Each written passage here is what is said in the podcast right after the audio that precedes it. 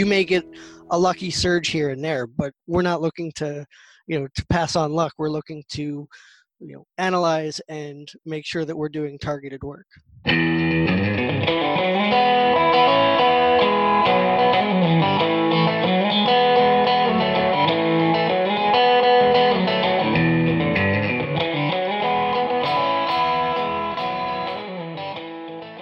Welcome to the Wealth and Law Podcast. I am Brent Nelson, and per usual, I am joined by Rachel Sass. Rachel, how are you? I'm good. How are you doing? Doing very well. We're getting ready for Halloween. This will date the recording of this episode, but we're a few days from Halloween.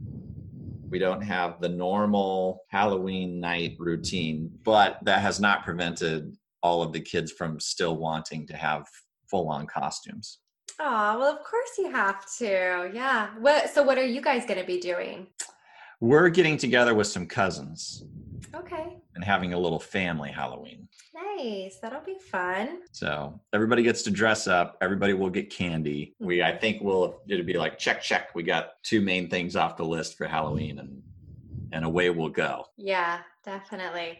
We're so torn. So we have in our neighborhood, there's not too many children in our neighborhood, but the children that we do have are just so adorable. They are so cute. They go all out on costumes every year. So I want to still be able to give them candy, but how do we do it safely? We've debated the idea of doing like that 10-foot tube that some people are doing, like a little candy shoot.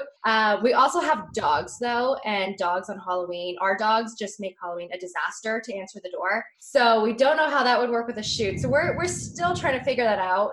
But we know we are definitely going to buy candy. Reese's are in my future, very near future. Nice. Well, that's what I thought. I figured like this was actually just an opportunity for me to buy the candy that I like. Exactly. See, normally every year we go to Costco, and like I said, we don't have too many kids in our neighborhood, but we still buy like 2 or 3 Costco-sized bags of candy.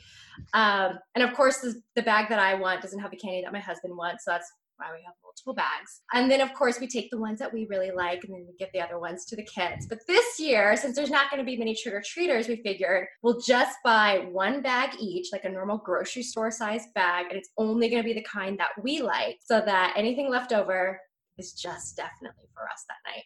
Yeah. So we have a couple of nut allergies at our house. So my normal job is to consume all of the candy with nuts in it. And so this year, because we're buying for ourselves, I don't get to do that. Oh, no. Yeah, so no Reese's for me.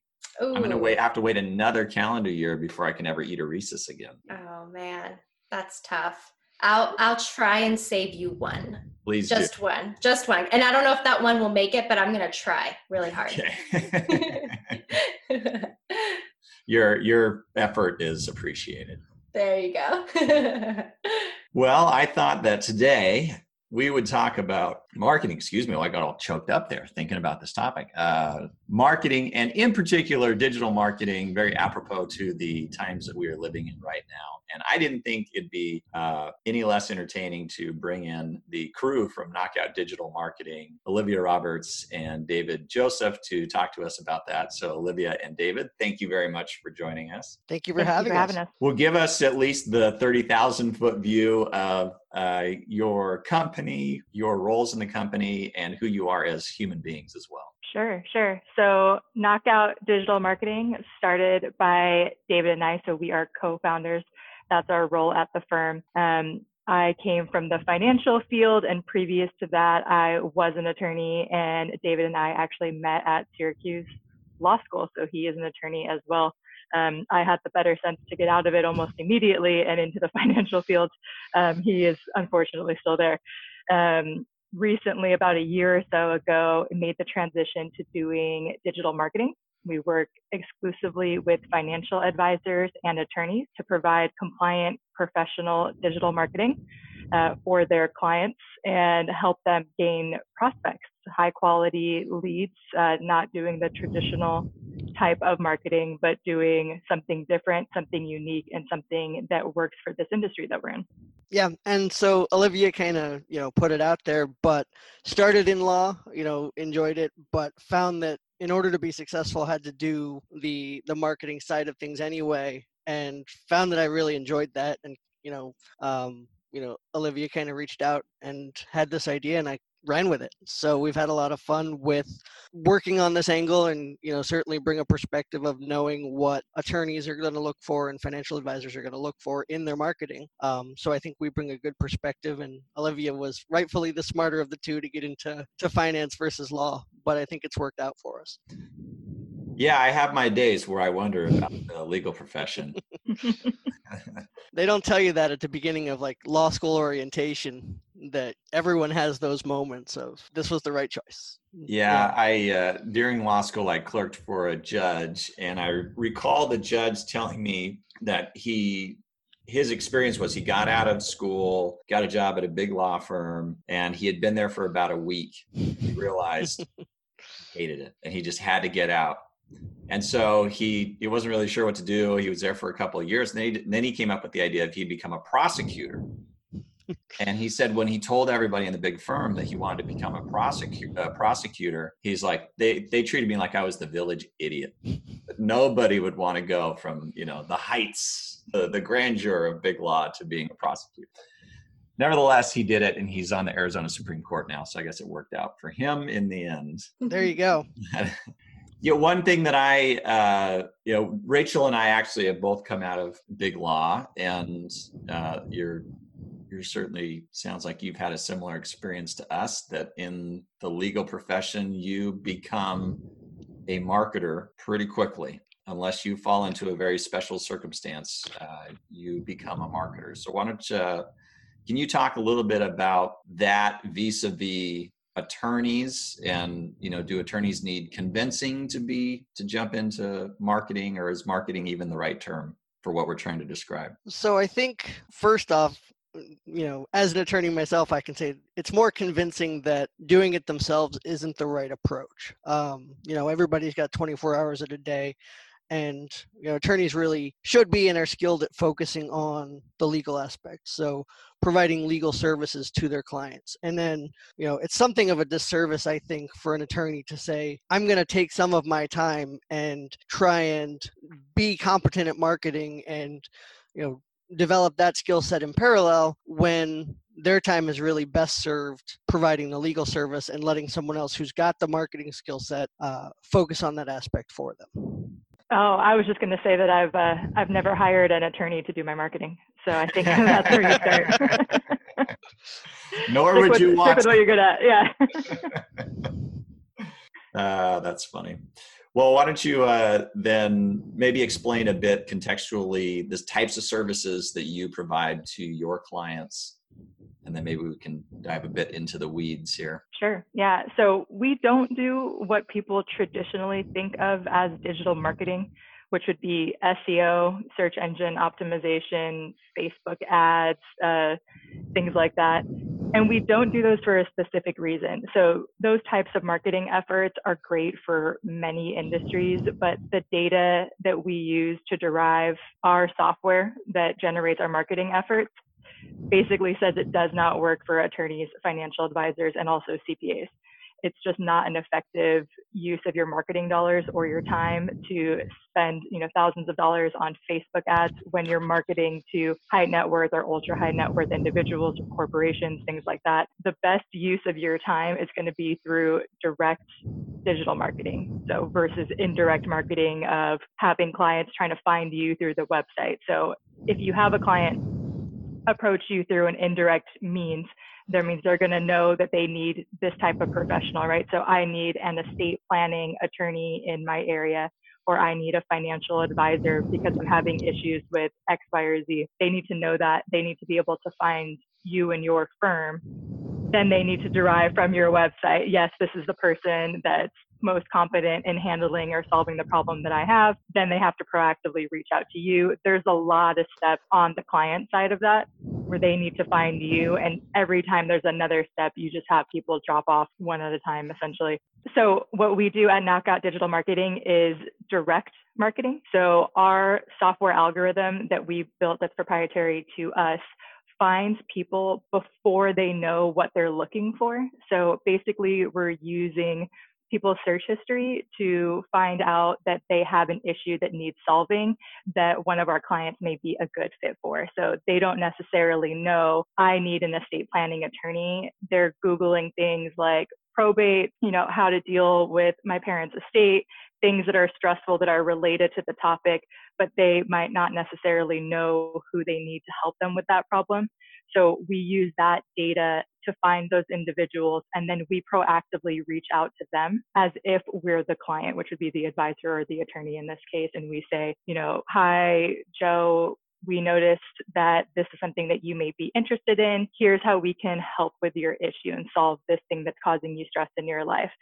And then that derives a much higher response rate. You already know you're getting a qualified prospect. You already know they need your services. And now you're coming to them saying, hey, I think this is something that's stressing you out. Can I help you? And you're going to get a lot more people saying, please, please help me. I need this. And then we match the two people together, and you get a much higher success rate with closing as well when you do it that way.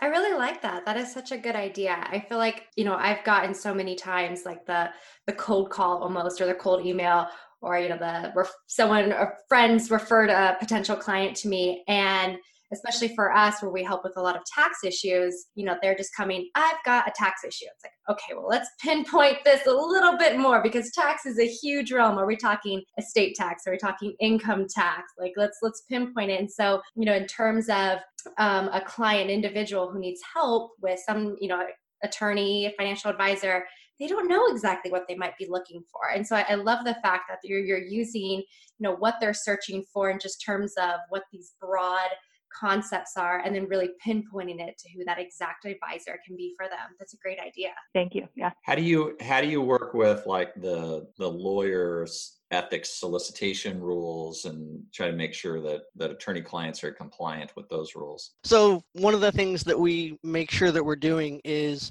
keeping that review element at the attorney level. So we aren't putting messages out. We aren't putting out advertising or marketing or reaching out to people until the attorney's approved it, because almost every state has an ethics rule that says, attorney, you are still responsible for your advertising, no matter if you're running through an agency or you're doing it yourself. So, you know, we want to look up and make sure that the messaging that we're preparing is compliant with the rule, but then B, making sure that we've established with our client, hey, you're going to have to approve this, but we're going to get you there so that the approval process is easy and it's quick, and you can be confident that we've done the legwork in advance. And is it similar, and this is probably an ignorant question, but is it similar then with financial advisors? Do they have similar constraints on advertising and solicitation like the lawyer ethics rules do? Yeah, absolutely. So there's generally two types of regulation out there for financial advisors. The SEC provides regulation. So anybody that's an independent RIA advisor is subject to the SEC rules. And then other advisors that are affiliated with a broker dealer or they're charging commissions are regulated also by FINRA, which is a much more strict set of rules. I used to work in compliance at a large broker dealer, so we're intimately familiar with all of the rules. And it's the same process where we make sure that it abides by SEC rules, FINRA rules, the firm's own internal compliance rules. The advisor still must approve it. And in the financial advisor's case, it also goes to their ad review team, which is usually at their, you know, third party or in-house compliance team for approval. Let's get into the details then, the mundane stuff, I guess, then.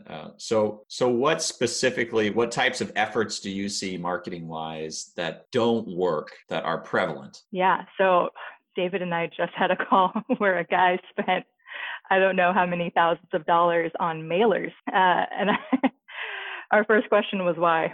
Why are we doing this? He's a high net worth, ultra high net worth financial advisor. And I think all of us are in about the same age range where I don't check my mail for anything. I look at it, I see if it's a bill. And if it's not, I put it right in the trash, unless it's a Bed Bath & Beyond coupon. Keep those. But I told him, you know, are you tracking your results? Are you seeing anything from this? The answer is no, I'm not tracking it. And I don't know if I'm seeing results, but I can tell you the answer is no on that side as well. The things that don't work are going to be very lengthy white papers, mass messages to all of your clients. So instead of sending, let's call it, you know, a 2 to 5 page white paper on a specific topic that's really detailed and granular, and you think this is going to be really useful for my client, you have to think in the back of your mind, that's why the client hired you, because they didn't want to do that. They didn't want to read the IRS legislation or the legal code themselves to figure out what the answer was. They don't find it nearly as interesting as you or I do. That's why you're engaged in that relationship. If you're going to send something to a client, it should be always something that's important to that client. And you don't need to go through and think on an individual client basis.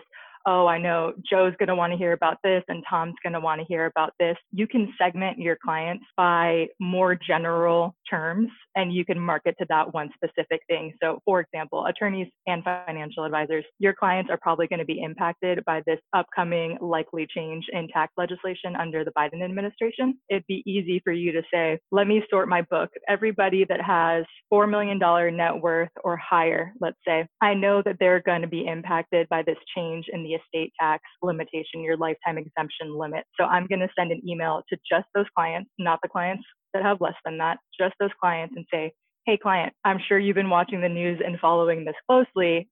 This is coming to light and I think it's going to be really likely that this legislation is going to impact you. This is what it is, and this is a tip or a trick or something that's going to help you. If you have any questions, let's set up a 15-minute meeting. That way, every time that client sees an email from you, they think, I know this is something important. I know this is worth my time. I'm going to open this email. And then that one time you send them an email asking for a referral, they open that one too because they think it's important. Versus just bombarding them with blog after blog piece or these, lengthy pieces of paper. Other things that don't work, like I said before, Facebook advertising for financial advisors doesn't work, but it does work for attorneys. That's what our data shows. So financial advisors, don't waste your money on it. Attorneys, that's a pretty good place actually to spend your money, is on Facebook advertising, depending on your client base, but talking about mostly estate planning attorneys on the Facebook marketing side. Direct mailers, obviously, is not something that you want to waste your time with.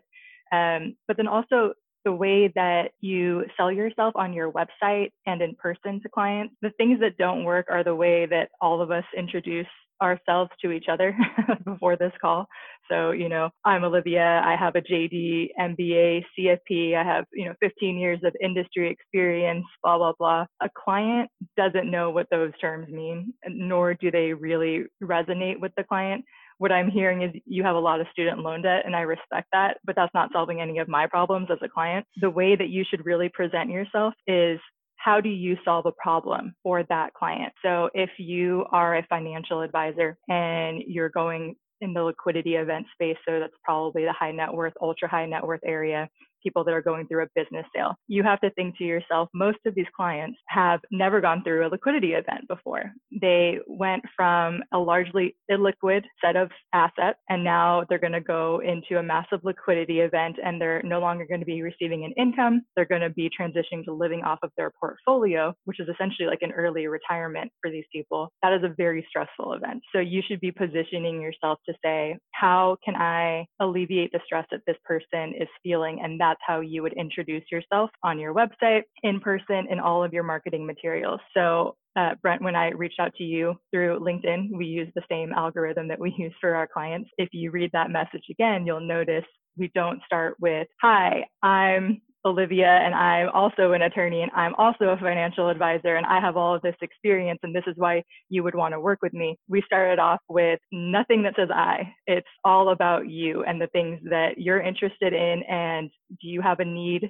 Are you stressed out, due to COVID? Are you not seeing a lot of prospects coming in? Do you need help with this? This is something that we can help you with. So it's a much different conversation, and you'll increase your closing rate dramatically just by flipping the conversation that way. Yeah, and that's we get contacted quite a bit in that. Not in the way that you messaged it, but we get contacted quite a bit by people wanting to sell us their services. Sometimes we'll get a solicitation. It'll say something along the lines, and I cannot remember what yours said, so I apologize. But, it'll say something along the lines of, are you stressed out and you can't find clients? I'm like, no, I'm stressed out because I have lots of clients. My problem is I have lots of clients. It's a good problem to have, but that's, it's getting marketed somewhat to your point, you know, getting marketed in a way that doesn't fit my circumstance. That's not my pressure point. That's not my pain point. My pain point is efficiency and improvements and team building and those sorts of things. That's my pain point. And I think that's really difficult to know without gathering information. Do you guys try to kind of bridge that gap in some way so you can tailor the message to the recipient? Yeah, I would say we do the best we can. So in your case, Brent, you're in a bit of a minority situation with too many clients. Again, good problem to have, but not too many, just plenty of them. Plenty of clients. We're plenty busy. Finding clients isn't the problem. Servicing the clients is more where our efforts are. Right. So I think people can get really caught up in the weeds of trying to be too personalized to every person they're reaching out to. So just like the example I gave before, you don't want to send an individual message to every one of your 200 clients. That's not an efficient use of your time. You want to try to catch as many as you can with a wide net and exclude as many as you can with some sort of reasonable sense of accuracy. So when we tried to cast the net to you, we didn't know that you had, you know, a different thing in mind for what you were stressed out about. But our metrics said you're most likely stressed out about not having enough chances at that with prospects. So that may have been inaccurate for you, but it's accurate for 90% of the people that we reach out to. So we don't spend the extra, let's call it 20 hours to try to weed out those individual people. It's not an efficient use of our time, and efficiency is also one of our concerns. So I think in those cases, you kind of just got to do your best estimation of reaching the most amount of appropriate people without worrying if one or two kind of get through. Yeah, and I think that's it. And I'm never offended. I've never been offended by being solicited for anything, whether it was on point or not. Frankly, a lot of times, even if I'm solicited and it's not quite on point to me personally, I take it as a way to learn, because I'm the one experiencing it. And I know that there's a reverse to that in my business of me reaching out to clients, as you're talking about. I mean, what you were describing sounds like my September of trying to catalog all the clients and figure out, like, all right, who is getting this letter? Who's getting this other letter? Because of potential changes in workflow and how we're going to service everybody by year end. I look at it as trying to learn and trying to improve our process of reaching out to people. So if I get a solicitation, I'm like, yeah, that didn't work. We're never doing that. It doesn't offend me in that way, because it's a learning process for me. Right. And something else that we see, to go back to your, what doesn't work question, is that unwillingness to engage in revision or tailoring. And so you'll find people who they have a sense or they have a belief as to what the best approach is. And then they keep doing it and they're not seeing results, and they're not seeing improvements or any changes in what's coming back to them. And that's something that, not digging into the analytics, not looking at and tracking your results, that's something that you're not going to get any improvement if you're not looking at those things. You may get a lucky surge here and there, but we're not looking to pass on luck. We're looking to analyze and make sure that we're doing targeted work. So how do you measure then what are the metrics that you try to track for your clients? We track everything. So I am a bit of a data nerd, but I think that everybody should be. So anything that you're spending money on, you should be tracking response rates, and as best possible. Marketing gets a little bit muddy when you have a lot of different things going on, but as best possible, you want to narrow it down by each different marketing effort. So the way that we do it, we're only reaching out through two mediums, so it's easy for us to track who responds and from where. When you have SEO and you're doing blogs and webinars and client referrals and COI events and things like that, you're going to have a lot of stuff going on. But tracking is probably the single most important piece to marketing. You know what's working and what's not. A lot of times, most times, advisors and attorneys will spend a lot of money, to David's point, on stuff that doesn't work. And then they don't give stuff that is working enough of a chance. You're going to start a marketing firm and you're going to think after 2 months, this is not working, but it needs to build up. It needs to have lead time. And if you're not tracking that, you're not going to realize that company is working for you, or that solicitation stream is working for you. So all of the metrics that we keep basically in a spreadsheet, just like anybody else could keep. But there's things that you can download, like Google Analytics, for example. It's free to download, and anybody can go in and they can put it on their website. So you can go, you could put it on your website. You know, we talked about how many people listen to these, you know, podcasts, and you said, I don't know, I don't track it, right? So you could put Google Analytics on the website, and you could know exactly how many people are clicking on this one link to listen to this one webinar versus a different webinar about a different topic. And you may find over time, I'm getting a lot more traction on tax podcasts, or I'm getting a lot more traction when they're this length versus this length, or when we post it on a Tuesday versus a Thursday. All of that data is useful. And if you have enough data, you'll notice trends, and you'll be able to capitalize on those trends. So I'd like to go back to your point about social media. You know, you brought up Facebook ads. Obviously, social media is huge. It's only getting bigger. So many more platforms keep coming out. Now we've got TikTok and everything. Where do you see that, especially, you know, like with Brent and I's field, and we're talking about, you know, financial advisors, when we're looking at a specific set of clients, you know, like the high net worth, ultra high net worth, but we're seeing so many more people now joining different social media platforms. How does that kind of play into marketing? And do you think it's kind of worthwhile for someone to, you know, devote some time to that? I just want to say that David is huge on TikTok. If you guys haven't checked out his page, you should.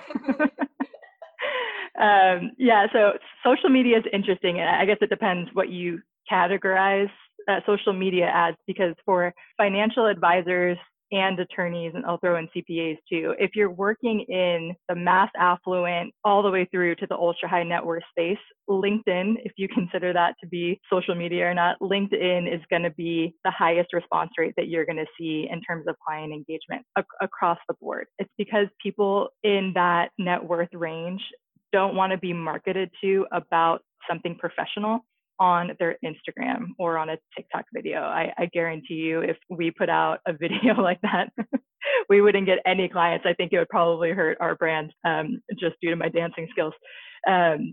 But certain things do work. Like I said, Facebook. So for whatever reason, our data shows that for certain types of attorneys, Facebook is a really good medium. So class action attorneys, you get a lot of traction on Facebook. But again, that's a different type of marketing that you're doing. You're not going after this higher net worth range. You're going after kind of a wider swath of people. Trust and estate planning at that range, you can get them on Facebook. But if you're doing trust and estate planning for people with taxable estates, that's not a good way to reach them. So I think there's maybe a socioeconomic component to the way that these industries do their marketing and what people respond to. So yeah, maybe a lot of people are getting onto these social media platforms, but is that really where they want to find a corporate attorney? Is that really where they want to find, you know, a high net worth financial advisor? The data suggests that it's not, but LinkedIn is extremely powerful, and LinkedIn's a really easy thing for people to get comfortable with and to send out messages and build their network effectively. You know, some of these tips and stuff you can do yourself. You don't necessarily need a marketing agency if you're just starting out and it's not in your budget. You can use some of these tools. So make sure your LinkedIn looks good. Make sure you're selling yourself to solve a problem. People are going to look at your page. Make sure you have a really wide network. You're friends with clients' friends. You're building that strong connection so that when they see your name, it's not the first time they've seen your name. They say, oh, you're friends with so-and-so. Whether or not you know so-and-so, it's irrelevant. You're connected to that person. And then when you send them a message, it's personalized and they think that you're sending a message directly to them. Yeah. And I guess maybe we should drill down on that just a little bit in terms of social media reach, because I think we're talking about two different things, unless I'm missing it, which is targeted, advertised, paid reach versus organic reach. So can you differentiate those if I'm getting the nomenclature right? So you're talking about just building up your social media presence versus actually paying for ads? Yeah. Sure. So the firm that I used to work for spent a tremendous amount of time and energy, and they hired a full-time person to manage their Instagram page, to connect with all of the clients and then all of their centers of influence. They got 26 people. So sure, you could have a presence on those things. It's not a bad thing to have a presence, but you have to make sure that you're using it for what it's intended to. So if you're going to have an Instagram page, I wouldn't expect to see a lot of clients coming in from that. I would do it as more of a community involvement, community outreach type page. Like, this is our firm.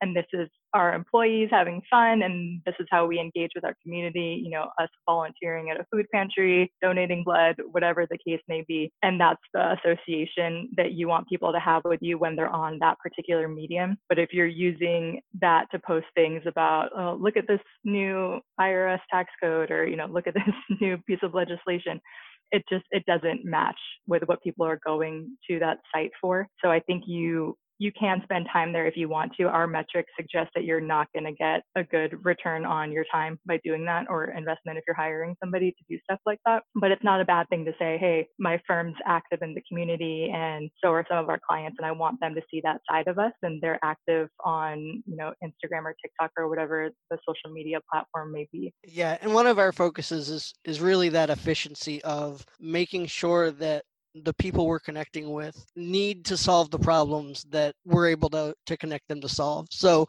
again, the person who finds a lawyer on Instagram or, you know, sometimes on Facebook may not be the same client that a person is looking to build their firm or build their book of business around.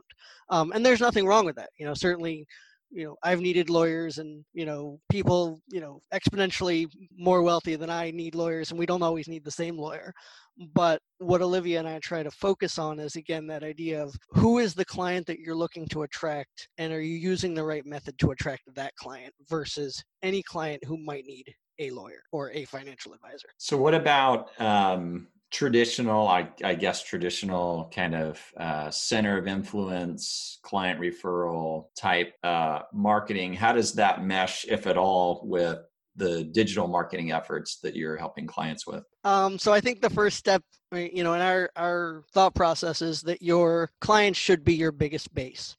Your happy clients should be giving your name to their colleagues that need services as well. So that's something that we try to emphasize is, you know, yes, if you have a client that you know is going to be happy with you, you know, have them leave you a review somewhere, or, you know, make sure that they know that, hey, please refer out my business. That's going to help me, you know, and I have a service that was valuable to you.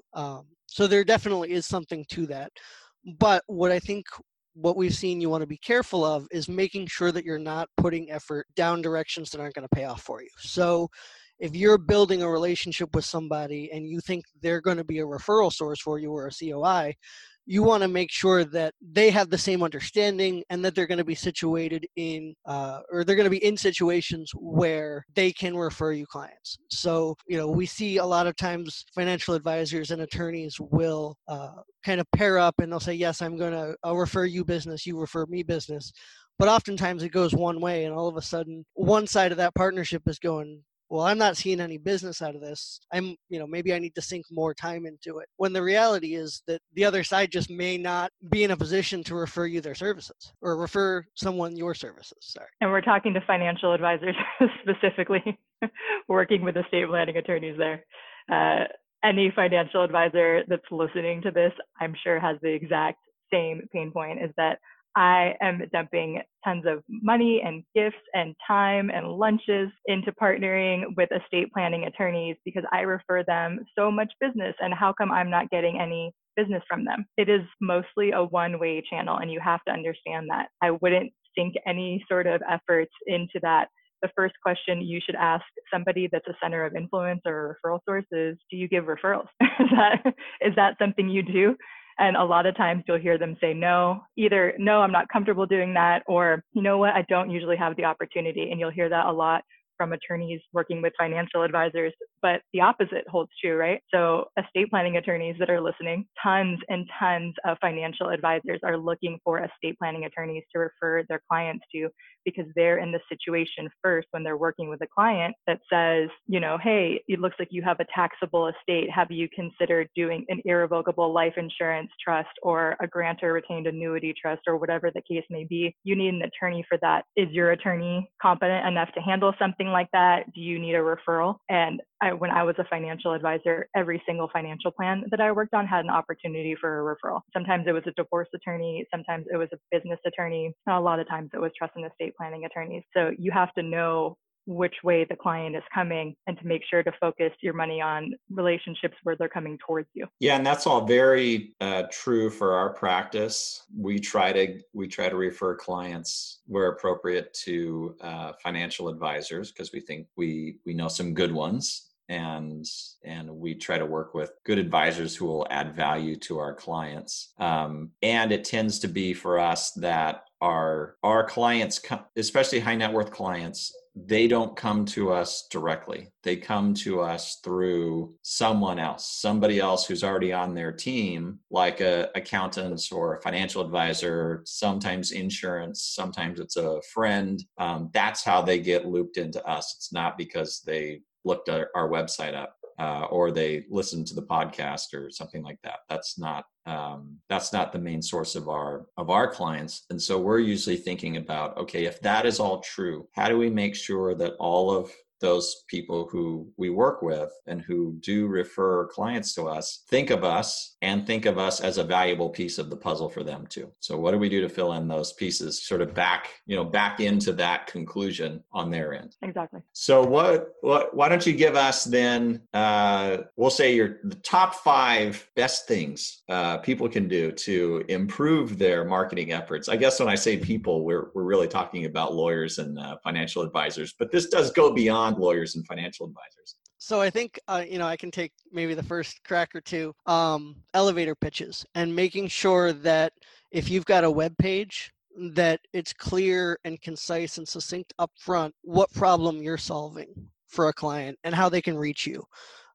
One thing that we often see is that you've got these contact me type forms where you fill out 5 or 6 or 10 fields about who you are and what your issue is, why you're contacting the firm. And we just see that click-through rate or that retention rate drops because it's hard, because you're now making someone work to come get your services.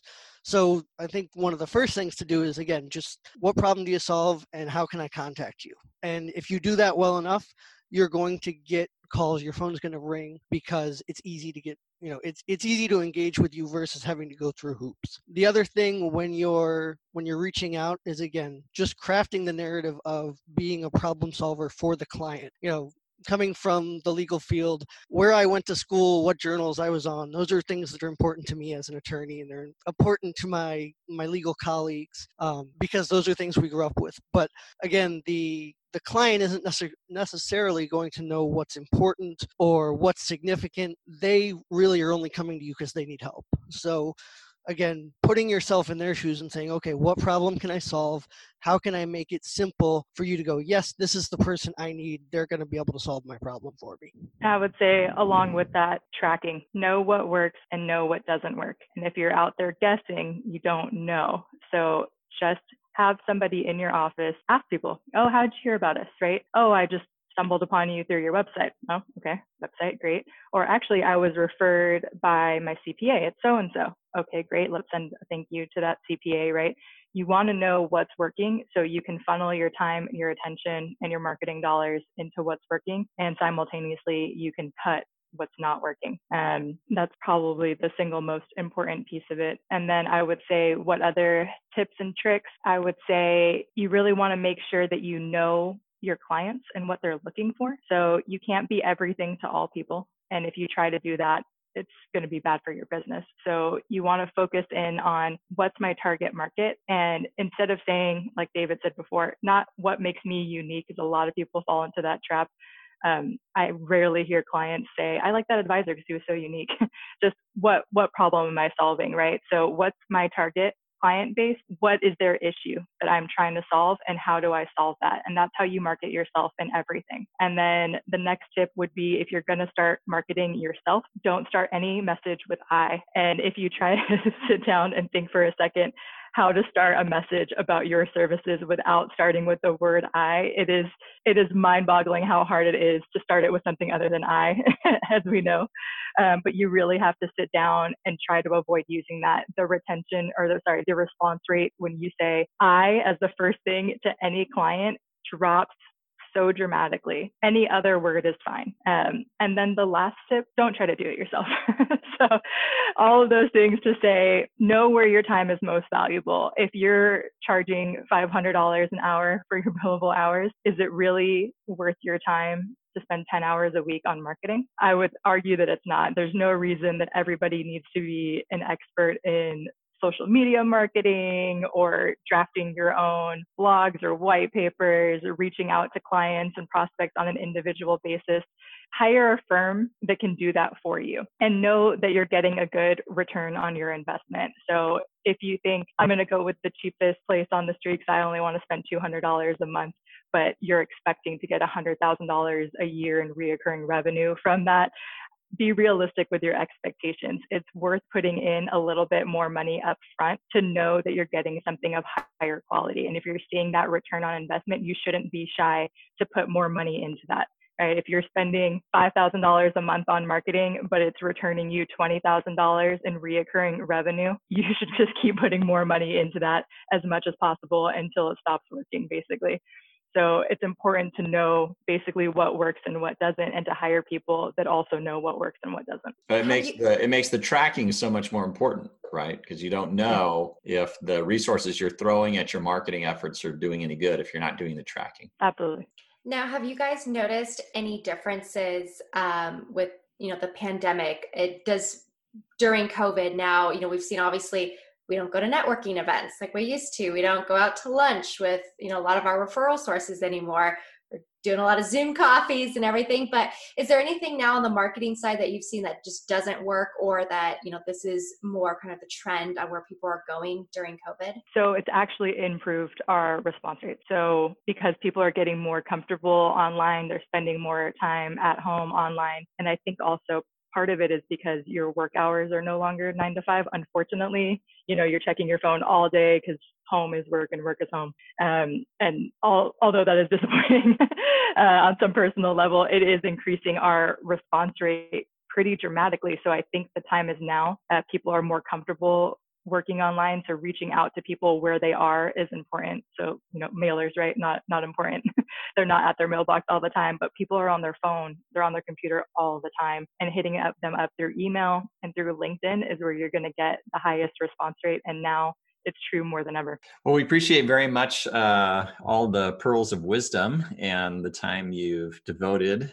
How can people reach you should they need to reach you? Sure, yeah. You could reach us on our website if that's easiest. It's just thinkknockout.com. You could send us an email through there, give us a call any way you want. All of our information is on our website as well as all of our services. Excellent. And we'll add those to the show notes as well. So hopefully everybody can find them easily. Obviously, Olivia and David, you know what you're talking about, and you do good work for your clients. So anybody in need or in a fog about marketing and how to do it, you would be a good resource for them for sure. Thanks again. We should do this again sometime and maybe have a periodic check-in to see what's happening in your world and what's happening in our world. Absolutely. All right. Thanks again. Take care. Thank you both. Thank you. Hey listeners, thank you so much for spending time with us. Rachel and I both really appreciate it. We've really enjoyed doing the podcast. We're trying to do our best work and bring you valuable and useful information, and I hope you feel the same way. And if so, please subscribe to the podcast, leave us reviews, subscribe to our blog if you want to follow us and see the sort of things that we write about, and also follow us on social media at Wealth and Law, basically everywhere that social media is. Thanks so much.